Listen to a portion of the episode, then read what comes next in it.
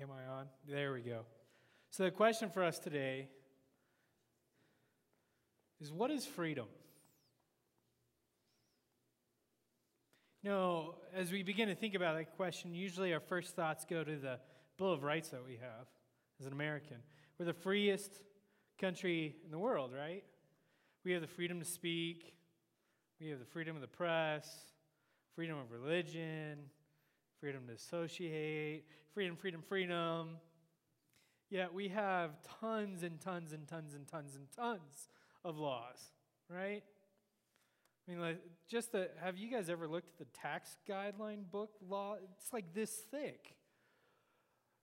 I mean, we have laws and laws and laws. So, to answer the question, what is freedom, we really have to understand a different question, question is why are we free? Why is freedom so important to us? And as we begin our story today, we'll be in Galatians chapter 5. So if you want to go ahead and open your Bible there, we're going to spend a great deal talking about freedom. And of course, Jim last week started talking about slavery to greed. And we're in the middle of our generosity series. And so, what we're going to begin to understand is that freedom and generosity are tied very close together. That they go hand in hand, and that both of them have an important balance. And that's maybe the concepts of freedom that we, especially as Americans, believe we have, maybe not, may not be what really freedom is in the biblical context. So in Galatians 5, we'll start out, verse 1. It is for freedom that Christ has set us free. Stand firm, then, and do not let yourselves be burdened again by the yoke of slavery. So Paul is writing this to the church of Galatia. And he is referring to what's called the Judaizer, the people that were there trying to get people to come back and practice the law. All 613 laws. Now, how many of you, anyone, know all 613 laws in the Old Testament? Anyone? Maybe? How many of you know 10 of those laws? Okay, just checking. Okay, we've got the Ten Commandments, right? So we automatically, as 21st century Americans, go and Christians go, okay, so there's a bunch of laws in the Old Testament. Don't really know those, don't really know why they're there. So, well, then we have the 10 that are on the stone tablets, the, the 10 commandments. I probably should follow those. Most of us should be able to re- would be able to respond to those and recite those. If not, ask your kids, they'll be able to recite those. And then we start going a little bit fur- further into the timeline. And then Jesus, in Matthew chapter 22, verses 37 through 40, simplifies it a little bit further. He takes the 613 laws, which we boil down to 10, and he takes it to 2. He says, Love your God with all your heart, mind, soul, and strength. And now, love your neighbor as yourself. Those are the two greatest commandments. And all the things that the law and the prophets have said hinge and are built on those two commandments. So he simplifies, Christ simplifies all 632 laws, sorry, 13 laws down to two. And as we move through the sermon today, we'll actually see that Paul takes it one step further, and in freedom, he takes it to one law. So in Galatians chapter 1, sorry, chapter 5, verse 1, it is for freedom that Christ has set us free. Stand firm, then, and do not let yourselves be burdened again by the yoke of slavery. Paul is saying, let go of those laws. Not that they're not good, not that, that we shouldn't know them, but they're no longer what gives you freedom. For Christ has set you free. For freedom comes from Christ. Now think of that. Some of you are parents, and some of you are now starting to think about the cultural laws that we have, which say, I have to give my son or daughter a car at 16. I have to pay for all my kids' sports. I have to pay for their college education. I read an article a couple weeks ago the average cost right now in America to raise a kid from 0 to 18 is $250,000. That's not including the $200,000 you're going to pay on their college education. So you're looking at maybe close to a half a million dollars per kid just to get them ready into adulthood if you burden all of that cost. That means if you have four kids, that's $2 million.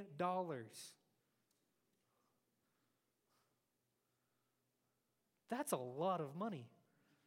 Who would like $2 million in their bank account? I would. I'll take that any day of the week. Christ has set us free.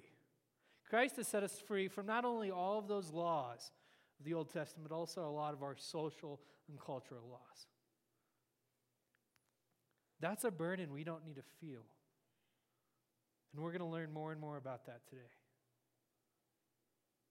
That doesn't make it easier, doesn't make us worry about money less, doesn't make us need it less either. I mean, college costs what college does. If it's $125,000 for four years, it's $125,000. They don't give you a two for one coupon when you get in. That'd be awesome, but they don't. At least last time I checked, they didn't. But think about that.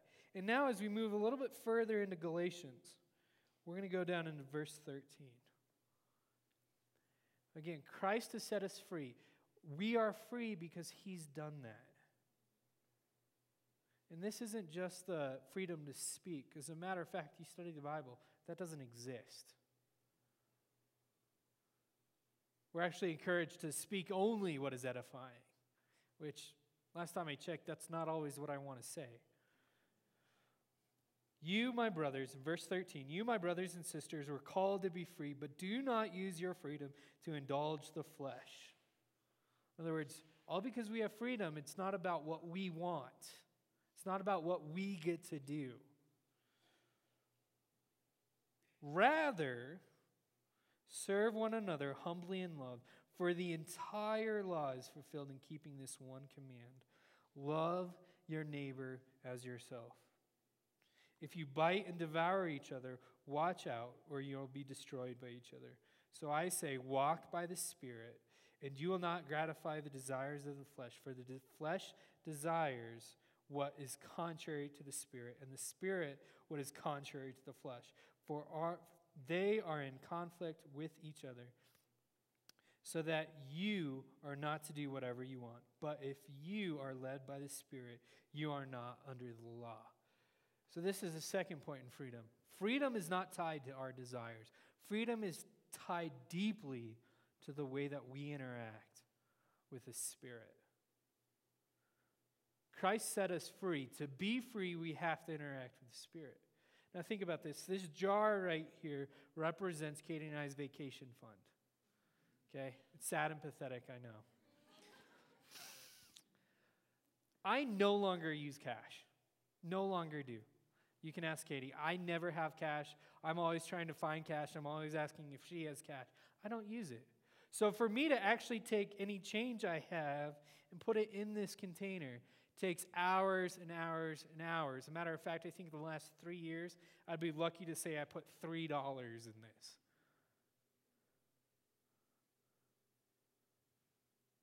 It's difficult for us to start to realize what it means for us to be led in the Spirit because sometimes we don't see what's happening.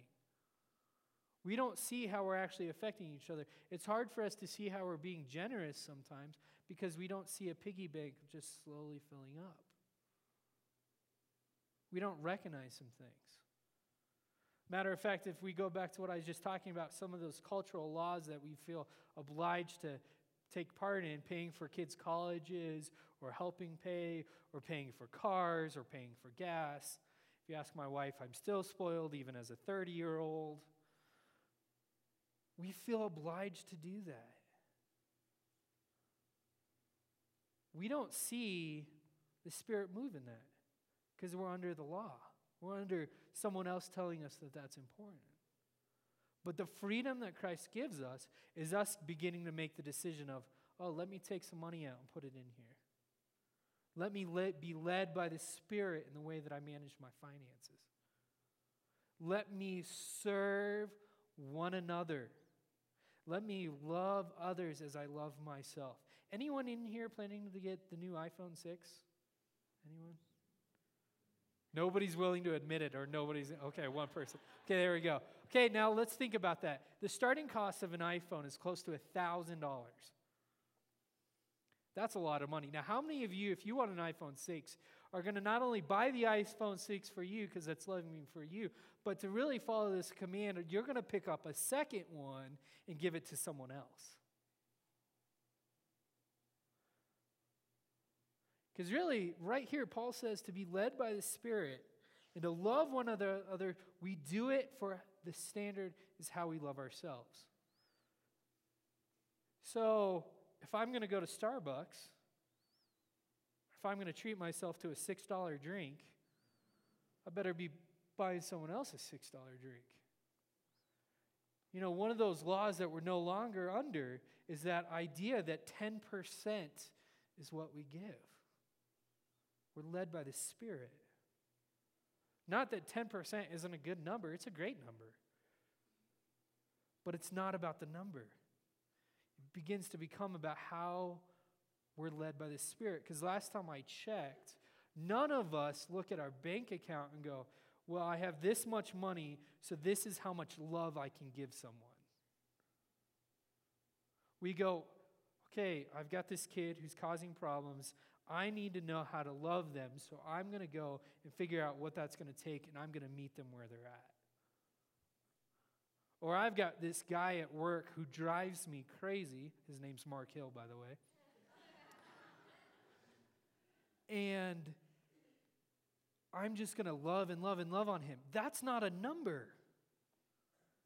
I have to love him like I want to be loved, as I would love myself.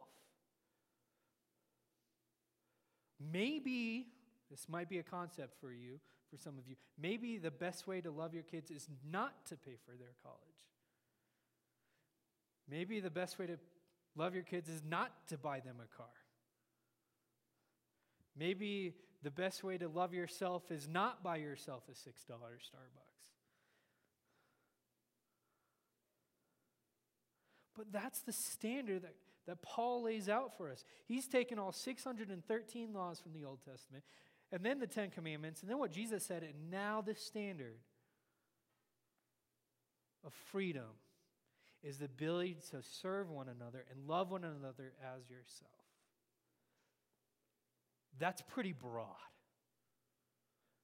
So, if we go back into the Old Testament, we discover that those 613 laws are actually pretty good for us even now today that they act more as boundary markers for us. We see, hey, this is what we should do with our money because these are some great examples. The 613 laws were broken down into a couple of categories. Two of them, one of them was holiness laws. How are we to live differently than everyone else? And the other one were set of cleanliness laws. How do I become healthy? Matter of fact, when the Jews followed those laws so well, when the Black Plague happened, Everyone thought the Jews were to blame because none of them got sick because they followed the laws.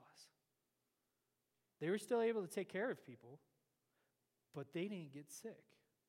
Matter of fact, we in our society take advantage of some of those laws because we understand that it's important for us to use bathrooms that take the waste and put it somewhere else a waste treatment facility instead of us letting it just pile up next to our house, right? Because that's what it talks about in those Old Testament laws. Those are healthy for us. So there's good things in those laws. But now they're boundary markers. Think about it. If you're going skiing up here, you know what runs are open and what runs are closed just by the little rope. You don't cut that rope, you don't go underneath it because it's not safe. It's a boundary just like some of those laws for us. But they are good for something. But Paul, again, brings it down to the one idea of love others as you love yourself. And then we're going to move this a little bit further. If you track with me down to now verse 22, this is where we're really going to start talking about that piggy bank of generosity. But the fruit of the Spirit is love, joy, peace, forbearance, goodness, kindness, faithfulness, gentleness, and self control. And against such things there is no law. Those who belong to Jesus Christ have crucified the flesh with its passions and desires. Since we live by the Spirit, let us keep in step with the Spirit. We begin to see how truly generous we are when we start to see the gifts of the Spirit in our life. We begin to see how God is interacting with us when we watch the fruits of the Spirit pour out of us. I can't see how a $6 Starbucks affects someone, but I can see what joy and how that affects someone. I can see how me being gentle to someone affects them. So here's a question for you today. In all the freedom that we have, we have the freedom to be as generous as we want to be, or as tight handed as we want to be. But it comes down to being led by the Spirit and that partnership that we have. Because it's not a you flying solo, it's us in a partnership that works. You that are married understand that marriage happens as a partnership. You that have working relationships understand that a boss and you are a partnership. You have one goal that you're trying to achieve together. And it can't just be somebody telling you how to do it, when to do it, all that stuff, because they might as well do it themselves. Some of you might have a boss like that, and it probably drives you crazy. It's a partnership. And that partnership with the Spirit enables us to go out and live this way. So let's lead this a little bit different.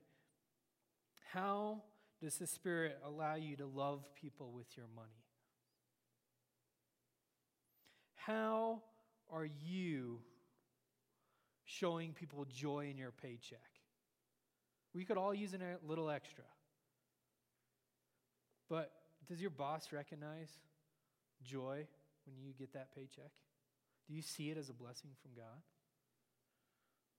What about peace? In 2008, the Great Recession, I was graduating college as a youth pastor. I went from seeing hundreds and hundreds and hundreds of youth pastor jobs to like 12. And that's 12 youth pastor jobs in comparison with the other thousands and thousands of youth pastors that are now going up in numbers that are still trying to find jobs. Everything dried up.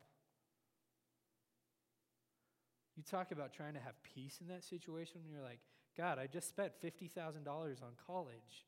How on earth do I have peace right now? That's tough. Some of you guys might have seen your 401k take a pretty big shot in 2008.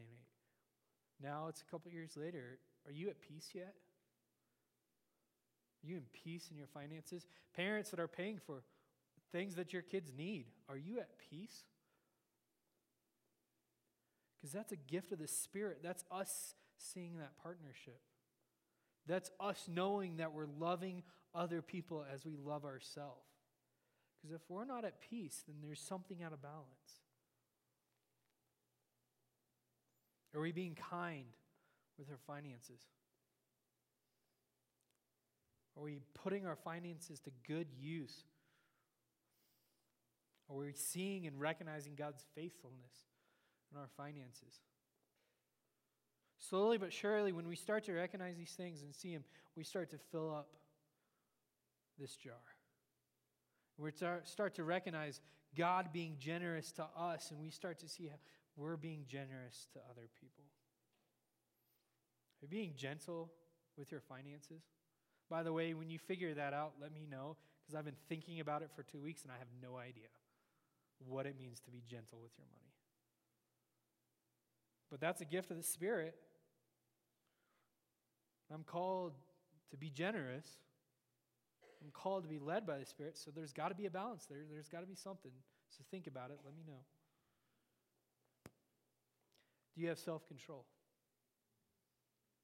Do you have self control in your finances? For me, that looks like me not going out to lunch 12 times a week.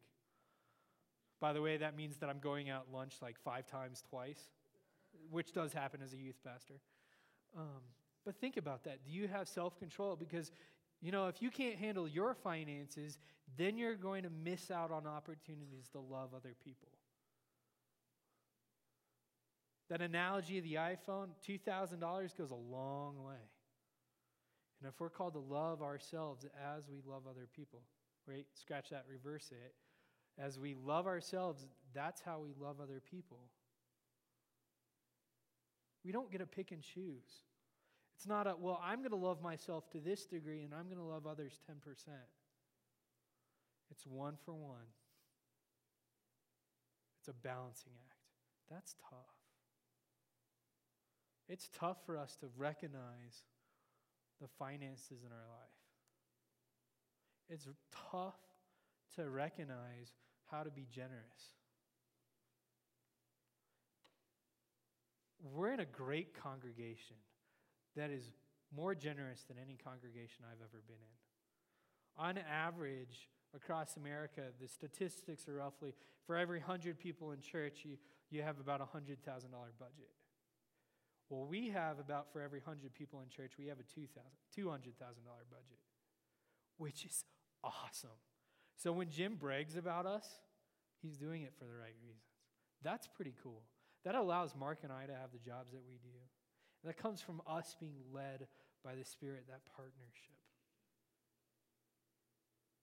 And I challenge you with that. Where is your partnership in the Spirit? Where is your freedom? Because you're allowed to love yourself. You're allowed to put money in a vacation fund. You are. But where else is it going? So as the band comes back up, I'm going to pray for us, and then we're going to take a time of offering. Lord, thank you so much for today. You have given us the biggest and best piece of faith and generosity just in the fact that you've given us your Son. And as you bless us out of the piggy bank of heaven, you continually become more and more generous than we could ever imagine. And I pray that we would be challenging to ourselves to see where your Spirit is le- leading us to be more generous. And at this time, I would like to, to thank you for the offering that we're about to receive. Because we know that it's all yours. Thank you for letting us steward that. Your powerful name. Amen.